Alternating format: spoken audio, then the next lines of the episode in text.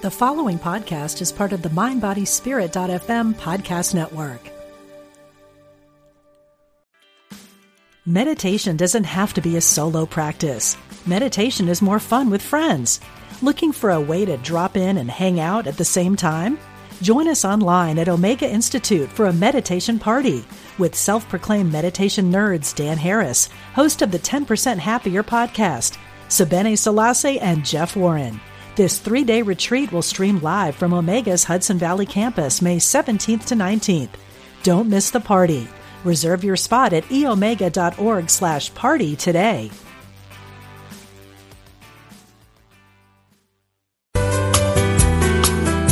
You're listening to Unity Online Radio, the voice of an awakening world.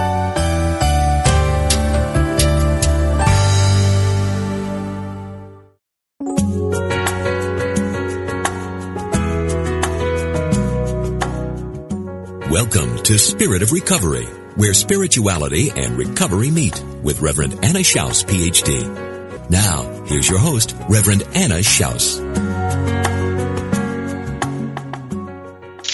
Welcome to the Spirit of Recovery, the place where spirituality and recovery meet, where we support your spiritual growth in recovery. My name is Anna Schaus and I'm your host. And I want to thank all of our listeners for joining us today. Thank you very much for being here with us on Spirit of Recovery. I'm very glad that you're listening. And I want to thank you also for liking the Spirit of Recovery page on Facebook. And thank you for, uh, sharing our posts. Thank you for participating. And uh, also thank you for letting your friends and the people in your uh, recovery community, your unity community, your other spiritual communities, uh, your family members know about us here on Spirit of Recovery right here on unityonlineradio.org. And uh, thank you also for uh, letting me know what's happening for you in your spirituality and recovery walk. And thank you for letting me know that the guests that I have on here are making a difference for you, that they are touching your heart and opening your mind and uh, giving you some new ideas and some inspiration and hope uh, in this spirituality and recovery walk. Every week we talk about topics that are important to the recovery community with guests who are down to earth, knowledgeable, and innovative. Uh, my guests are always people who are either in recovery themselves or who work with or write for recovering people, and sometimes all of the above. And uh, my guests are bringing practical information that you can use and lively discussions that get you thinking. You can listen to Spirit of Recovery in a variety of ways. Of course, you can listen live via your computer, via your smart device. You can also listen live by going to Stitcher.com and download their app search for Spirit of Recovery. You can uh, listen via iTunes. You can listen via Alexa if you have an Alexa enabled device. And uh, you can also listen to our podcast. We've got lots of years worth of great archived programs, and you can use any of those uh, uh platforms to go and listen to uh, at your leisure to listen to the podcasts from many years. We got lots of great uh, topics and lots of great guests. I want you to know that uh, Spirit of Recovery is a welcoming place. So if you're a person in recovery from any kind of an addiction, or if you're the family member or friend of somebody that's got the disease of addiction and you're uh, just curious or you're just interested in addiction and recovery, if whoever you are, we're glad to have you listening and you can participate. You can call in a comment or question for my guest or you can email that in and uh, we'd be happy to hear from you. And I always like to give out a shout out to uh, family members and friends that there's recovery for us too, and I am one. A, a friend, uh, lots of people in my own uh, world that are in recovery from addiction, and uh, there's lots of help for family members and friends to deal with, uh, so that we don't enable uh, people's disease, but we support recovery, and it supports our own lives and our own uh, well-being. I want you to know also that if you like what's happening here on Spirit of Recovery or the other great programs on Unity Online Radio, you can support this nonprofit radio station financially. Um, text Unity Radio to 72727 from your smartphone, and if you want to, you can make a one-time or a recurring donation. Again, my name is Anna Schaus, and I'm your host, and I'm a Unity minister and an addictions counselor. And uh, as I mentioned, I, am also a person who has in my own circle of love and friendship many people with the disease of addiction. And uh, 36 years ago, those relationships got me started on an active path of personal growth and spiritual development. And my walk continues to be an integration of unity principles and recovery principles, and that transforms my life and it keeps me growing. So I am delighted to have the opportunity to share with you great guests and great experience, strength, and hope uh, for this recovery and spirituality journey. I've got a great program for you today, and it's about uh, meditation and prayer, about practicing step 11. And our topic is listening for God, the practice of step 11. And, and that's step 11 of the 12 steps, which is, you know, about uh, making conscious contact with God as we understand God through the practice of prayer and meditation and asking only for God's will for us and the power to carry that out. So, um, why practice that step? Why practice step 11? Well, you know why? It's because it grows your relationship with your spiritual power. And that's, in the end, that's what recovery is all about. That's what the steps say. Uh, if you follow a 12 step program or whatever spirituality, uh, program you follow or whatever recovery, it's basically about finding a power that's larger than the addiction or larger than the enabling compulsion if you're a family member or friend. And it's that conscious contact with a higher power that gives us direction and guidance and love and peace. And my guest today is a person that knows a lot about that, and, I'm welcoming him back to Spirit of Recovery. He's been my guest uh, a few other times, and my guest is author and Unity minister Alan Lyles. And uh, Alan is going to share with us today the profound, uh, loving bond that he has developed with his higher power, and that started out um, years ago when life circumstances brought him to a renewed daily commitment uh, to time in the silence with God. And Alan is clear he doesn't have any special relationship with God. Uh, but he has chosen to cultivate it. He's chosen to practice that 11th step. And he believes that all of us can access that holy presence by becoming open and receptive to sitting with God in meditation on a regular basis. Um, Alan has written a book about his experience, and it's called Sitting with God, Meditating for God's Divine Guidance.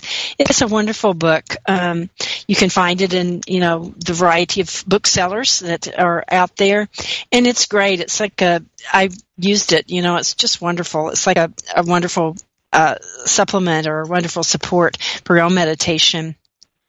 Um, Alan is a Unity minister. He um, is also a participant as a family member and friend in his own recovery process and has been engaged in that for about 28 years. He served Unity Ministries in Minnesota, Arizona, and Kansas, and he uh, was also for six years the senior director of outreach, books, and multimedia for Unity School of Christianity. And um, before that, he was the vice president of public relations for 7-Eleven stores before he answered the call to ministry.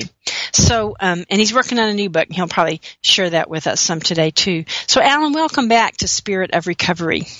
Well, thank you, Anna. It's good to be here. Yeah, really, really glad you're here. You've got such a depth of consciousness and such a richness. Um, I really appreciate all that you bring. So, um, go back and tell us a little bit, Alan, about uh, how you wrote "Sitting with God," meditating for God's divine guidance. What what propelled you into that experience? Because it's more than just a book. It really is. You didn't just quote write a book. It ha- there's a lot more to it than that. Not that well, that's any small I've been thing. meditating um, for about 25 years, and I've been writing down in my journal most of that time exactly what I've been hearing. And uh, what I generally do in a meditation is that I will take a question or a topic into the meditation, and then I'll just listen. But I do write down whatever I hear. And, you know, I know as a minister, I think one of the greatest compliments and you don't see it every Sunday, but you do see it some, is that when you're speaking, that there might be a few people out there taking notes. And so I hope God likes the fact that I'm taking notes because I'm I am writing down what I what I hear. But uh, really, back in 2012, I decided to go ahead and publish some of the material that I had heard because I'd come to a point in my life where I'd become a full-time caregiver for my wife and uh, she did pass this year in February. But for about four and a half years, I was her 24 uh, 7 caregiver. And I really felt that I needed during that time to express what that journey was like. And I'm sure there are a lot of your listeners that are out there that have been in a caregiving situation before too, and you know how special that is. And it was just a wonderful honor, as far as I'm concerned, to have been, done that. But I felt that by writing it down and then publishing it, that it might be helpful to other people who would be going through the same thing. Mm-hmm. Mm-hmm. And what um how did it did it and does it? Because i think you still do that that you still write down um what you get in meditation. How did that affect you alan to write down what you're hearing in meditation? Well i think the thing uh, that really i've come to understand about the importance of meditation is that that is the way that i stay in alignment with god and it's my belief that in addiction or in, in anything that takes us away from that alignment, that once we get separated from God, I don't think we ever are totally separated, but there are times, and especially if there's something, an addiction in the background, that when that happens, it's impossible to be aligned with God when you're involved in, in some other addiction, such as alcoholism or drugs or whatever it may be, gambling or whatever. So at any rate, my my secret I think is I can be aligned with God when I am close to God on a daily basis through meditation. And if, if I had to say there was one thing that made the difference, and I don't know where this came from, uh, I, I don't really have that much of a military background or or whatever, but it's the discipline of doing it every single day. And I do it early. I start generally my day between oh three thirty to four thirty in the morning. I know that's early, but for me that's the quiet time and I have a routine, a kind of a regimen that I follow, and that includes uh, reading something from a spiritual book or the Bible, uh, it includes getting myself prepped for spending some time in the silence. And then during that quiet time in the early morning time is when I make the connection. And it's the discipline, though, that I've been able to manage to do that. And uh, there have been maybe over the the years a few times when something may have happened that I didn't get to, to do it in the early morning, but I'd always do it at some point during the day. But I'd say 99.9% of the time, once I begin my day by establishing that con- con- uh, connection, that I can feel like that I'm in alignment with God uh, from then on for the entire day. Mm-hmm. Mm-hmm. Yeah, it, it, does make a lot of difference, doesn't it? It's like, how do you think that your uh, day would be different if you weren't experiencing that alignment? What is? Tell us more about what what alignment is like. Well, alignment to me is oneness, and and that is getting as close a oneness with spirit, with God as as I can. I think my day would be uh, more scattered, more fragmented, uh, not as um, focused, not as directed. And I think when uh, any of us, and it always it can happen to any of us, it's happened to me, I'm sure it's happened to everybody, that events happen during a day that you're not expecting. And when that occurs, uh, you know, you may get out of a little bit of alignment there. But I know this last couple of days, this terrible tragedy that we've had in Las Vegas, mm-hmm. I think mm-hmm. that's an example of a, an outside event that can maybe create some chaos and cause a, a bit of separation. But if I can stay in a close alignment that I can begin in the early morning, then I feel like the day is going to go as well as can be expected. Mm-hmm. Mm-hmm. And do you feel like you get um, messages during the day from your higher power or from your spiritual source? I don't want to make it sound like God's outside of us somehow. Um, um, but I don't know. So how do you kind of get intuitions or you feel like you get guidance that maybe you wouldn't if you weren't cultivating this openness in yourself to your spiritual well, I life. Do. I, re- I really feel that way, and, and not very often will I just stop during the day and sit down and say, "Okay, God, what should I do next?" I've done that on occasion, but most of the time, I think that the inner direction that sets the day in the very beginning of the day uh, then has a little bit of a, a lean to it that you can lean not under your own understanding, but lean on into God's. And I think that it just takes over kind of naturally. It seems. Uh, I don't even have to consciously think about some of the things. It just seems like uh, they just happen very naturally. Mhm. Mhm. Yeah, that makes sense. Um, you know, I'm I'm thinking about the in the book Alcoholics Anonymous, which is you know the the book that started really the whole 12 step program or the, uh, that idea, it, it really talks about that. It talks about through the practice of the 11th step that we do become just naturally attuned to our higher power, naturally attuned to that spiritual flow and, um, and that it becomes I'm not using the exact words that it says in there because I can't remember them. But anyway, but it does allude to that, that it becomes natural that you, be, you start letting your spiritual life guide you instead of letting the fear guide you or, or whatever manipulating you were doing or whatever way you were trying to run things, you know, when you felt like you were all on your own there. Well, uh, much of the spiritual writing that I read talks about letting God live God's life through you. And I think that's the point that I want to get to is where I feel like I'm just like an instrument and where uh, God is actually doing, uh, you know, I may be doing the work, but God is doing the directing.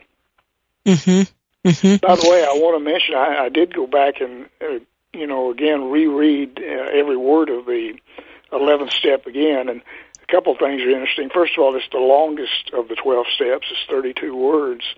But the word that caught my eye was improving my conscious contact with God. And I think what that assumes, and I think this is really a key thing in being able to meditate and to really listen to what God has in mind. When you say improving your conscious contact by the 11th step, I think what it assumes is that people have a degree of trust in God that's been developed through the first 10 steps. And I will, I will say that I, I believe unless you have that trust, unless you have that confidence that God has your best interest at heart, which I certainly believe, that it would be hard to sit and listen and then expect to follow the uh, guidance or the wisdom or whatever it is that you might be receiving. So improving your conscious contact, we're already saying that there is that established, and now we just want to improve it to a higher level. Mm-hmm. Yeah, that's that's really a good point, and it it's reminded me of what you just said a minute ago about your aspiration is to live so that you're feeling like you are a, a vessel in a sense for God life to live through you. Talk to us about that some more because um, for some people to hear that they may like go, "Oh my goodness, no way!" I mean, they may be equating that with like being a puppet or something, which is not at all what spiritual writers or men, people mean. I know that's not what you mean, but talk to us about that some more and, and where you get that trust to aspire to that, to, to being in a sense a vessel or whatever word you want to use for God. Well, I, and that's, I think tell I us about that. One, one specific, uh, maybe example is, uh, I think we all have life lessons, and I think my life lesson, if, if I had to to decide which it, what it might be, I think it would be forgiveness. And there have been situations in my life where I have needed to practice forgiveness, and what I have tried to um, develop is living in an ongoing state of forgiveness. So, for example, if I might be confronted with a situation uh, during the day, if I have already established within my consciousness or my uh, the way that I'm trying to live my life, is that I will see that um, particular situation or that individual or whatever's happening at that moment, and I will be able to practice uh, ongoing forgiveness without having to sit down and say, "Hmm, I wonder if I should forgive this person," or I wonder what that would mean if I would forgive them, or gosh, I can't forgive them. That's uh, too too egregious, um, some kind of a thing that they've done. But I think if you can live in that ongoing state of forgiveness, but it takes a lot again of discipline and dedication and focus on what it is that you would like to be uh, answering God if God has a plan for you, and I believe God does have a plan for every single one of us. How best you can uh, be a uh, an instrument or a servant or a uh, fulfill that particular plan. So uh, I I do think that it it there's enough practice, and in a way, meditation is kind of like practicing the piano. You know, if you want to become a, a good piano player, you're going to have to practice. And I think if you want to become any kind of a spiritual instrument for God to do good in the world, and I think that's what God has in, in, an intention for all of us. I think you kind of have to practice the, um, the the daily discipline of meditation until it does become second nature. And no, you're not a puppet. What you're doing is just allowing God to live God's life through you. Hmm. You know when uh, what I'm hearing, or one thing I'm hearing in what you're saying, Alan, is that it's a, really about um, living some kind of a spiritual value like you're talking about forgiveness. I, I mean, that's one way to say what that is. That's a spiritual value or a spiritual attitude and action. Um, could you share with us some other spiritual qualities or or attitudes or actions that would maybe result from cultivating that relationship with God through meditation?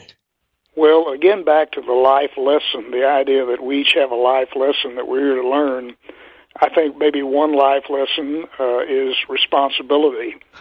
And there are many, many opportunities in life. I think, again, you saw with the tragedy in Las Vegas, the heroic uh, actions of a lot of the people who were there, that they took upon themselves uh, that responsibility to take care of others that might have been injured or, or trying to uh, get away from what was happening.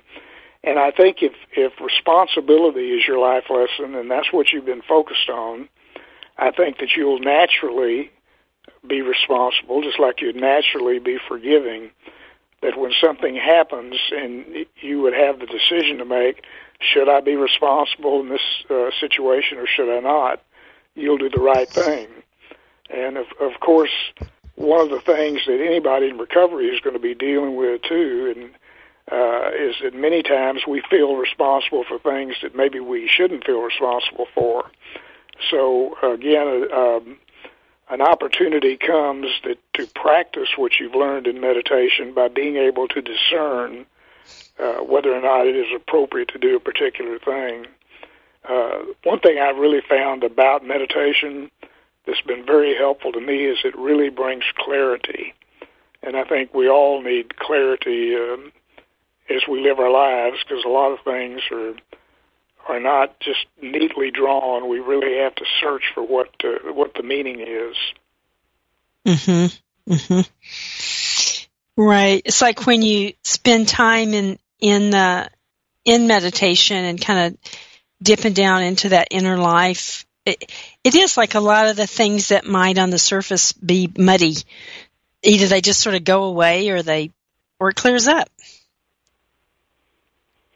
Well, and back to the separation versus the alignment, I think it is so easy for people in, in today's world to become separated from from God. There's just so many distractions. There's so many opportunities to get separated, like I said, through addictions or I think sometimes I even think the technological revolution has separated us from, has played a part in separating us from God. Uh, but there's so many distractions and so many diversions that before you know it, you can just be, uh, you know, a thousand miles away from your spiritual center. And whatever whatever may be separating you, if you can somehow get back into this oneness or this alignment with God, I think it will would solve go about uh, a great deal of solving just about any problem that we might be facing. Mm-hmm. Mm-hmm. When you um, are writing, when you were writing, sitting with God, what are some? I don't know if you have the book with you right there or not, but if you yep. do, or good, share with us something that you wrote there to give us a sense of what kinds of things you heard from God when you were in this uh, in your meditations. Well, I, I could do that, and I will do that, but I also thought it might be interesting uh, for your listeners that if if I could share maybe what I heard this morning. Sure, that'd be great.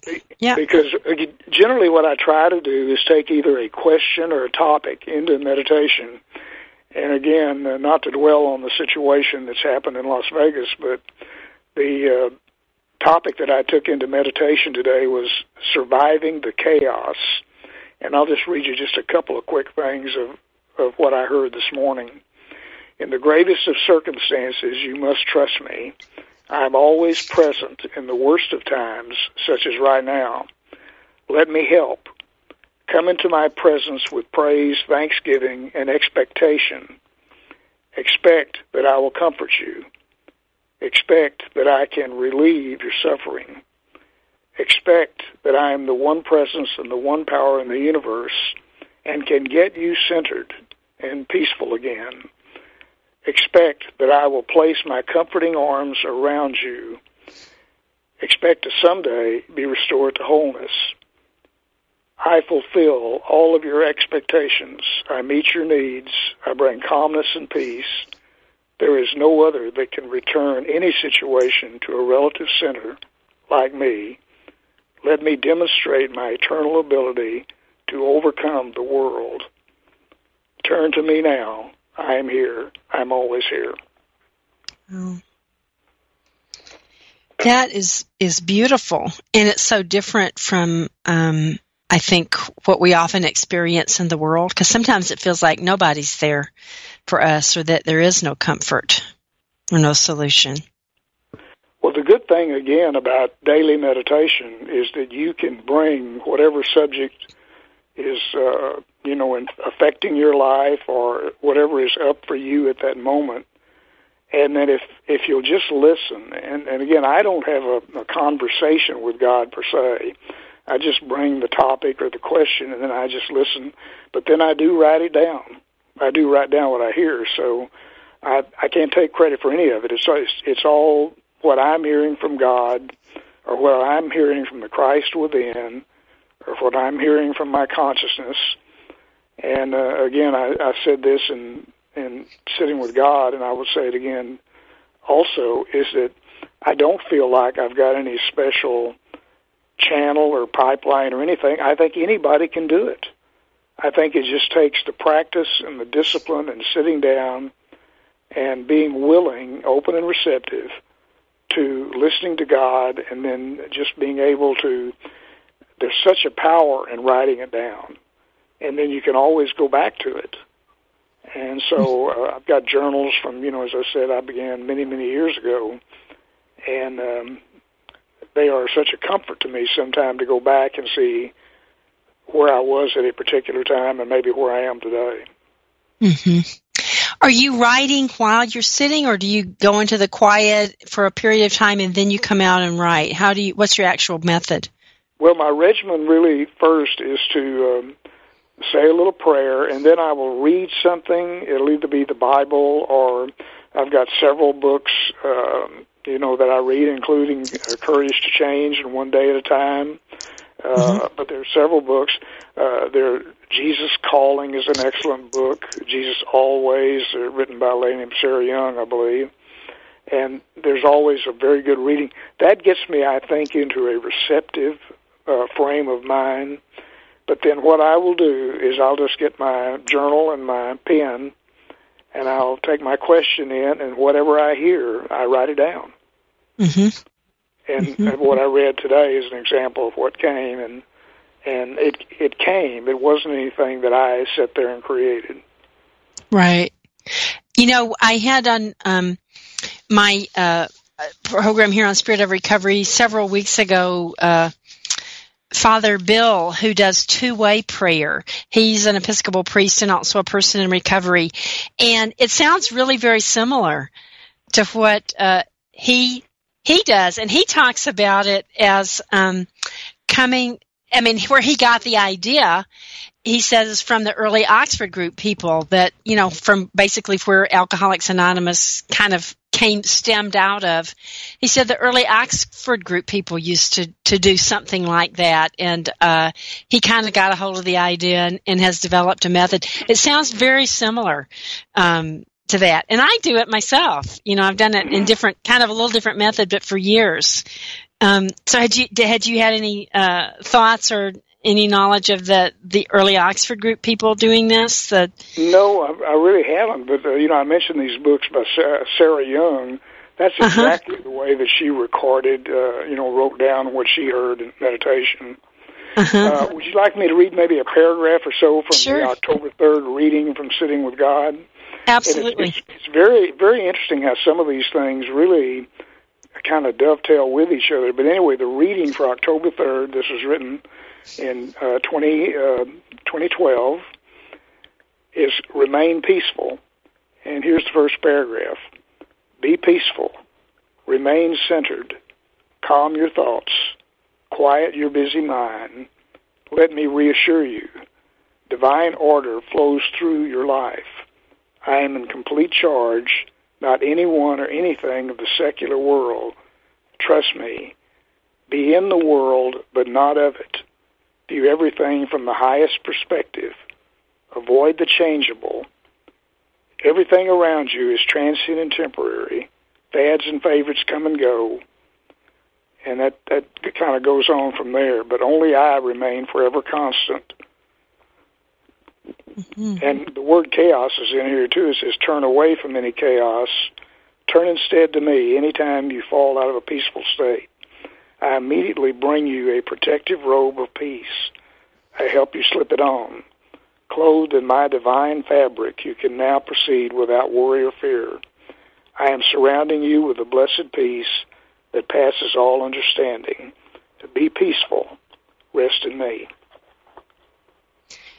I love that. Thank you. That that is it. You know, as you're saying, that's the uh, real solution. I believe that. You know, to our lives and and to our world is to really get down into that place of that deeper reality, that deeper source. And um, boy, it changes everything about how we come into this world. Like you say, be in it but not of it. we make a real difference when we do that. Absolutely. It's time for our break, so we're going to take a, a little, a short, brief break right now. And uh, listeners, stay with us. We're having a great program today, and we're talking about listening to God, the practice of Step 11. My guest is Alan Lyles, who is a unity minister of many years, um, obviously a deep meditator um, and a practicer of uh, a recovery program that addresses the needs of family and friends of those that have addiction. So stay with us. We'll be right back here on Spirit of Recovery.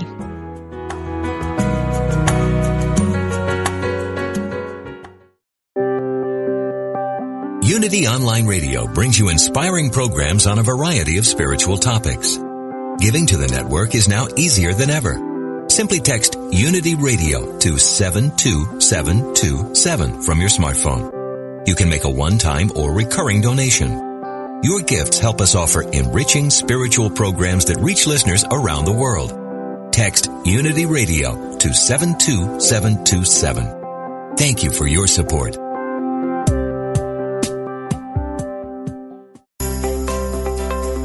Be sure to grab the latest issue of Unity magazine and read the interview with Ram Dass, the iconic spiritual leader of the 60s. He's now focused on how to age consciously. Spiritual author Thomas Moore reflects on grumpy old men and women. And Barbara Bowen writes a touching story about her experience as a caregiver to her mother with dementia. To subscribe to Unity magazine, go to unity.org and click on publications.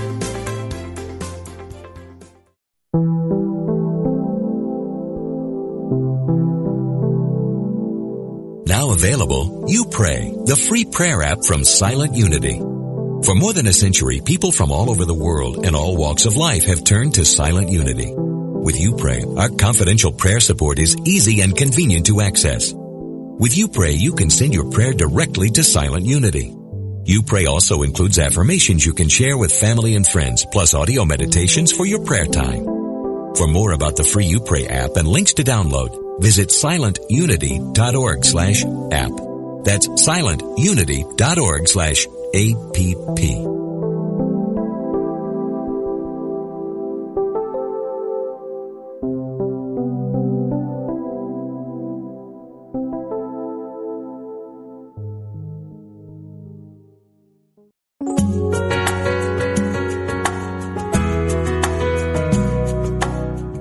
Thanks for listening to Spirit of Recovery with Reverend Anna Schaus and her guest. If you have a question or comment or experience with today's topic that you'd like to share, call us now at 888-55-UNITY. That's 888-558-6489. Call now or email us at spiritofrecovery at unityonlineradio.org. Now, back to the program. Welcome back to Spirit of Recovery. And if you're just joining us, my name is Anna Schaus and I'm your host. And our topic today is listening for God, the practice of step 11. And we're talking about how it is that we can cultivate that relationship with our higher power through the practice of step 11, prayer and meditation to improve that conscious contact and um, how it is that we can really listen and hear God's response because it really is two ways that God does respond to us. And my, my guest is is Alan Lyles, who is sharing with us how that works for him and how he's been practicing listening to that response and writing it down now for many years. Um, Alan is a Unity minister. He's also a person that participates um, in recovery as a family member and friend of those that have the disease of addiction. And He's also an author. He's written the book Sitting with God, Meditating for God's Divine Guidance, and that's available on any of the regular bookseller sites. So before I get back to my conversation with Alan, I invite you to join me for a brief meditation for the Serenity Minute, for a moment to relax, to let go and let God and feel that presence of your higher power and feel that response. So I invite you to relax, to feel that peaceful presence that is your higher power as you feel relaxation moving through your face and neck and shoulders and arms and hands and allowing relaxation to move through the trunk of your body, through your legs and feet. And be aware of your feet on the surface of the floor or whatever surface your feet are planted on, knowing that you are connected to this beautiful Mother Earth. And notice your breath as it comes in and goes out, and just gently allow your breath to be a touchstone as you let go and let that silent, beautiful place within you well up in a beautiful way. Share with me this constructive idea. I listen for God and I hear God's response of love. I listen for God and I hear God's response of love. And now we take a moment in the quiet.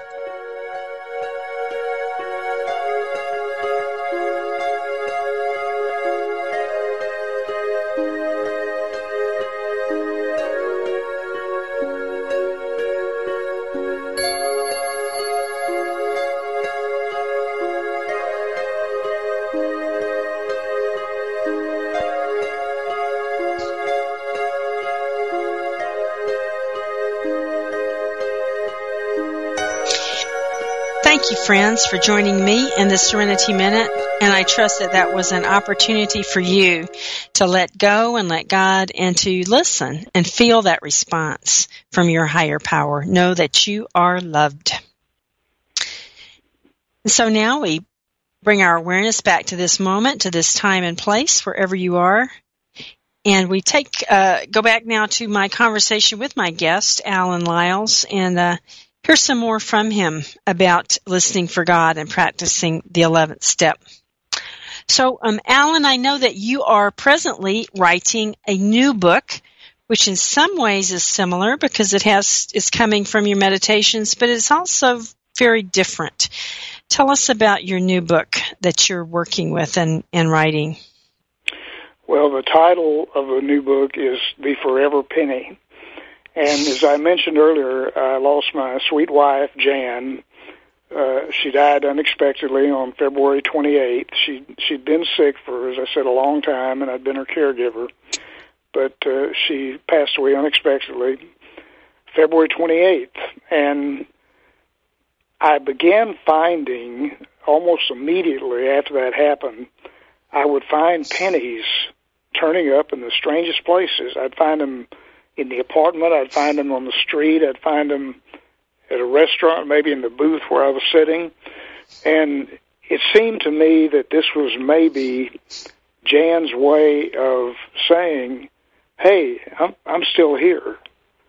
And when I went to a, a couple of grief groups where I'm living now in Texas, uh, some other people shared similar situations about maybe it was a hummingbird that they might see. Uh, you know, it could it could be just any number of things. Uh, cardinals, especially, were seem seem like happened quite a bit, but not just birds. One lady talked about that she would find feathers everywhere, including some that seemed to float out of the sky. And I know that people believe that our loved ones still communicate with us in certain ways after they pass to to to the other side to heaven.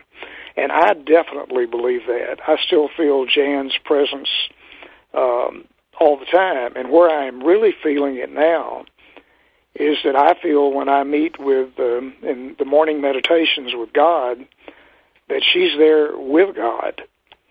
Now, my meditation still has God expressing uh, whatever question or topic that I brought into uh, the conversation for that day.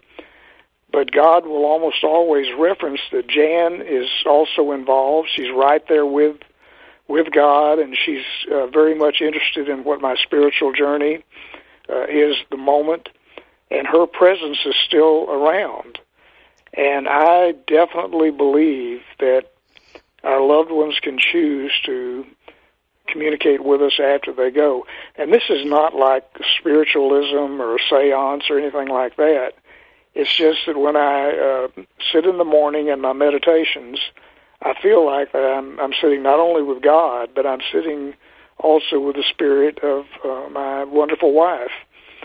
So uh, it's it's just a great feeling, and it's a comforting feeling because when we lose the people we love, there's the tendency to believe they're gone forever. And I just don't believe that. I believe that their spirit is still around us. Uh, they are still interested. They're still uh, wanting to be involved in how our life is turning out. And uh, what I've done with the Forever Penny, I have uh, transcribed uh, the first uh, six months that she's been gone day by day, just like I did with sitting with God.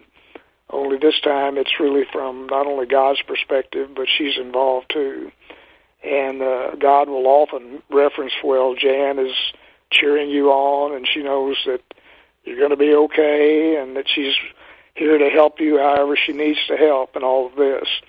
But it's, it's so comforting to know that I haven't really lost her, that uh, completely. Maybe her physical presence, but not her spiritual presence. It'll be with me, I believe, from now on. Mm-hmm. You know, that's really beautiful, and um, one thing that's come to me, and, and when I have the privilege of conducting a memorial service uh, for someone who has passed over, uh, it it came to me a long time ago, and I, I guess from my own personal experience to say, you know, we that as you just said, that person's uh, physical form is gone, but we still have a relationship with them, and it's ongoing. There are things that unfold in the relationship now that that weren't even there before. It's like we're still learning about that person and still being with them. I don't know. Do you find that or not? Well, I think so, absolutely. And I also think that uh, we may have lost that physical presence, but the the memories or the gifts that they have left with us. And uh, there will be times that, and it seems like in the grief process, everybody does it differently, and they go at their own pace and and whatever that I will um, get a gift of a memory out of nowhere of something that maybe we did together, a place we went, uh, something that we experienced together, and it will be just like a gift. It'll be almost like a, uh, maybe a present that she's wrapped very carefully and uh, bestowed on me at a particular time that maybe I needed to have it. So I, I agree with you, though. I think Anna, you really do. Uh, your relationship continues, but just in a different, a different way. But in some ways, it uh, even becomes deeper. Uh, because I think in in my case, um, we always appreciate the loved ones in our lives, but I think I honestly appreciate her more now because I'm really uh, seeing her involvement, I believe, still in my life, in my spiritual life. And uh, that really, really makes a tremendous difference. And again, it's just such a comfort to know that I may have lost her physical form, but I haven't lost her spiritual essence. Mm-hmm. Wow. Yeah, that's um, it, it that really is uh, opening opens my heart, you know, to hear you share that. And I'm curious though, because I know also that there is grief, you know, so how does that balance? How does that work together? The reassurance and yet also the grief? Well, I think in my case, uh, we were living in Minnesota. We had lived there for 15 years, and Jan was a Minnesota girl. I was from Texas, so she told me it never snowed up there, and I believed her. but anyway, we we yeah, lived right. there fifteen lived there fifteen years, and uh, when she passed away, she had always said, "If if I go first, I really want you to go back home to Texas. I know how much you love it." And so I did that, and so I came back uh, within about a month after she passed, and so the grief uh, for me was put aside a little bit because I was so wrapped up in getting moved and packed up and, and getting down to Texas and all that. But I think the grief is starting to come back more now.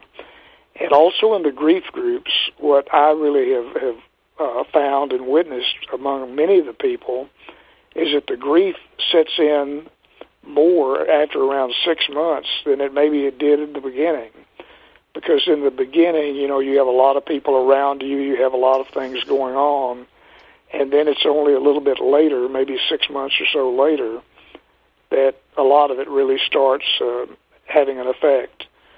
So uh, I think having the spiritual aspect of, of her, though, still around has helped with my grief. I still have it. Mm-hmm. I still miss her but I think I think knowing that she's she's going to be there in the morning when I meditate, I think that really helps. Right. Yeah, it's like a, as you were saying earlier, it's like another um, dimension of of that of your relationship with her. So it's it's like uh, kind of ex- experiencing that love that you have for each other on on a, maybe multiple levels and and I a complex experience. Well, and it just didn't end with her death. It just didn't end when she physically transitioned. Uh, it it didn't end. It's still right. available. It's still uh, present, mm-hmm. and uh, the um, comfort of, of feeling that or knowing that. Because I, I'll tell you, the the loss of a loved one, and we had known each other 37 years and been married 23 years um, that's a fairly long time, but some of the people who have been married and lost a spouse after 50, 60 years or so, that is just a terrible loss. It's just it's just unbelievable to lose somebody after that long. Or a loss can be bad even after a short period of time. But feeling that the loss is not permanent, uh, I think really makes a tremendous difference in in getting us through that particular time. Right. Absolutely. Yeah. Really, it's a it's a big shift. And you know, when you're when you're talking about this, Alan, it really strikes me that um, this experience that you're having of Jan's spiritual presence is a gift of recovery it, because you have a spirituality, not that recovery is the only way that people, you know, open to their spirituality, but that I'm, I'm making a wild guess here, but that if you didn't have your own recovery, if you didn't have your own spirituality, this wouldn't be happening. I mean, you would just be, you know, it would just be what's happening on the earth experience and when it's over it's over that you wouldn't have this richness. Well i i really agree with you. I think that is a part of it um, you know the, the world many people tend to see, see things in absolutes in black and white or uh, you know if it's not visible i can't believe it if it's invisible it can't be true and that sort of thing so there is a degree of faith and trust in the spiritual aspect of life that's necessary before some of this can happen. Mm-hmm. But I, I think if you didn't have that, there would be maybe a tendency, well, he's gone, she's gone, I won't see him again until maybe in heaven, or, you know, if then. Mm-hmm. And I have a absolute conviction, a firm conviction that I will see Jan again and I definitely believe that day will come. And uh, so that's another thing that gives me comfort and and uh, maybe helps me deal with the grief uh, to some extent.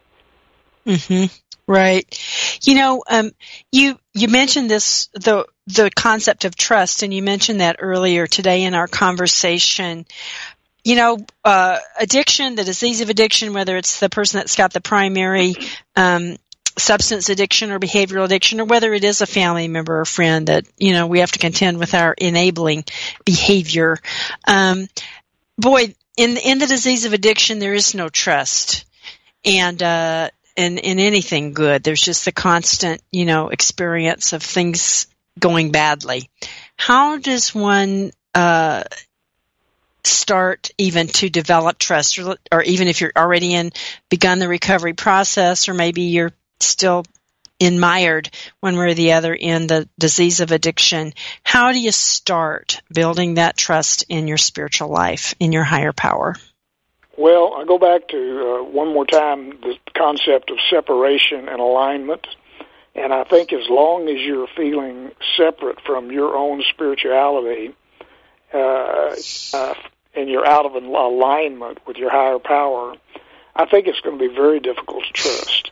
And again, going back to the 11th step, why the word improving is really important is because if you've gone through, uh, you know, the first 10 steps, you've developed a certain degree of that trust in your higher power that you can get to the prayer and meditation that'll take you to the next step. And I know also in the step it talks about praying only for knowledge of uh, God's will for us and the power to carry that out. And I, I think you can still take the topics or the questions in because that knowledge could be equivalent to guidance. Uh, the power to carry that out could be strength to carry it out, the courage to carry it out. So uh, once you get into the alignment phase, I think trust is going to follow. But if you haven't learned through the first 10 steps to to some degree to trust your higher power, it would be difficult. But when you go back to you know the first, second, and third step, it's it's that's starting to develop this trust in your higher power. And unless you have a uh, positive view of God or whatever you may call your higher power, it'd be very difficult to ever trust that. But once you do have it, once you do believe, and I firmly believe that God has our best interests at heart, that uh, how do you know it's God you're talking to? If it's good, if it's positive, if it's beneficial, that's probably God. If it's something that's negative, that I don't believe it is. But once you develop that trust that God has only your best interest at heart, then you can develop that trust that your life is going to start uh, forming the way you want it to. Mhm. Mhm. So it's almost like you just have to sort of start. Um, I, will be honest, like when I first started my own uh, process in in recovery as a friend and family member, I I was really I you know, I don't know. I figured there was some kind of God, but it didn't have anything to do with me, and um, my life was going pretty terribly. But I, I really honestly thought, well, I have nothing to lose. These people seem happy. I, well, I have nothing to lose. So I guess I'll give it a try. And I really thought, I don't know if there's a God or not, but why not give it a try? Because what's the option? You know, and it that really did. It launched me in, into a life of of goodness. That's it's not perfect by any means, but it's a lot better than it was. I'll tell you that. well, I, Anna, I think the overwhelming majority of people, that includes me, it includes I think most people, until they have a situation or something's happened uh, that has really sent them down to the bottom. That's when people, the majority of people, will become open and receptive to exploring their spiritual life and exploring God. But unless unless there's a reason, unless something has happened that you you say, I know, gosh, I can't go any, any lower here. I've got to get some help. Uh, I think it's very difficult for God to to take over. Uh, and you know, when you're in the corporate world, or when you're making money, or when everything is going great, that's not a time when most people find God it's usually when something's happened that they say, like like you said, what do I have to lose? Mm-hmm. Mm-hmm. Well, Alan, we're at the end of our time here. What final word of wisdom would you leave us with? Boy, I wish I could come up with something in one word, but if if I could, I would just say meditate. Don't worry mm-hmm. about whether it's perfect or not. Don't worry about if it's not 20 minutes whatever it is, it's yours. Your meditation is like your fingerprints. Everybody has unique fingerprints. Everybody meditates differently, and whatever works for you, just do it. All right. Thank you. Um, listeners, I know that you have uh, had your heart touched, and I'm, i bet you've even had your soul touched today. I sure have. So uh, I want to thank you, Alan, my guest, Alan Lyles, uh, Unity minister, person in uh, his own recovery process as a friend and family member, um, author. Has written the book Sitting with God, Meditating for God's Divine Guidance, and is in the process of writing his new book, The Forever Penny. Thank you so much, Alan, for the richness of your spiritual life and for sharing it with us today here on Spirit of Recovery. I appreciate it. Well, thank you, Anna. Yeah. And listeners, thank you for being here with us today. Thank you for listening and thank you for the love that you share uh, with me and uh, all of our guests here. And I know for you, you're going to have a, a wonderful week that's filled with love and with that responsiveness from your higher power. So have a blessed week and we'll be back next week on Spirit of Recovery.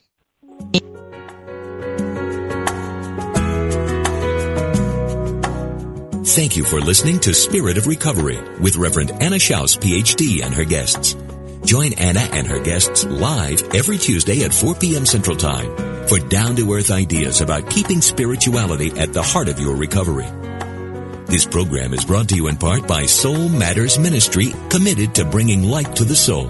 Online at soulmatters-spiritworks.org.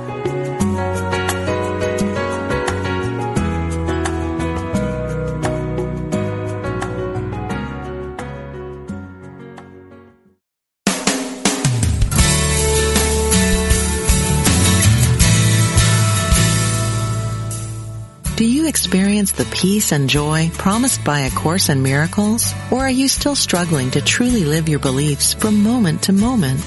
Let Reverend Jennifer Hadley help you focus on your intent to be the love, be the peace through practical application by walking your talk. Experience the healing live every Tuesday at 10 a.m. Central on A Course in Miracles, Living the Love, Walking the Talk only on Unity Online Radio, the voice of an awakening world.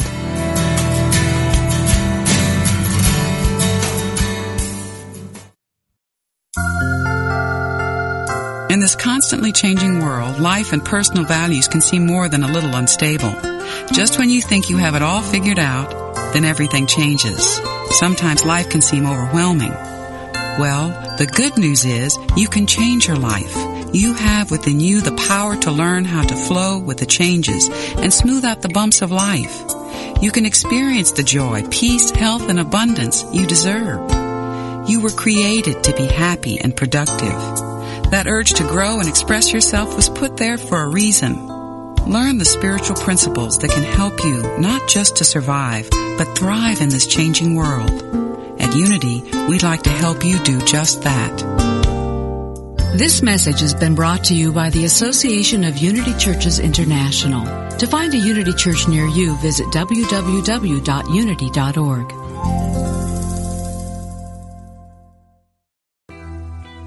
I'm Suzanne Giesemann, and if you've ever wondered about life after death or if it's possible to connect with a higher consciousness, I invite you to join me for my podcast, Messages of Hope. It's my mission to share with you that our loved ones who have passed are always with us and we are so very loved. I want to teach you how to live a consciously connected and divinely guided life. Listen here on the mindbodyspirit.fm podcast network.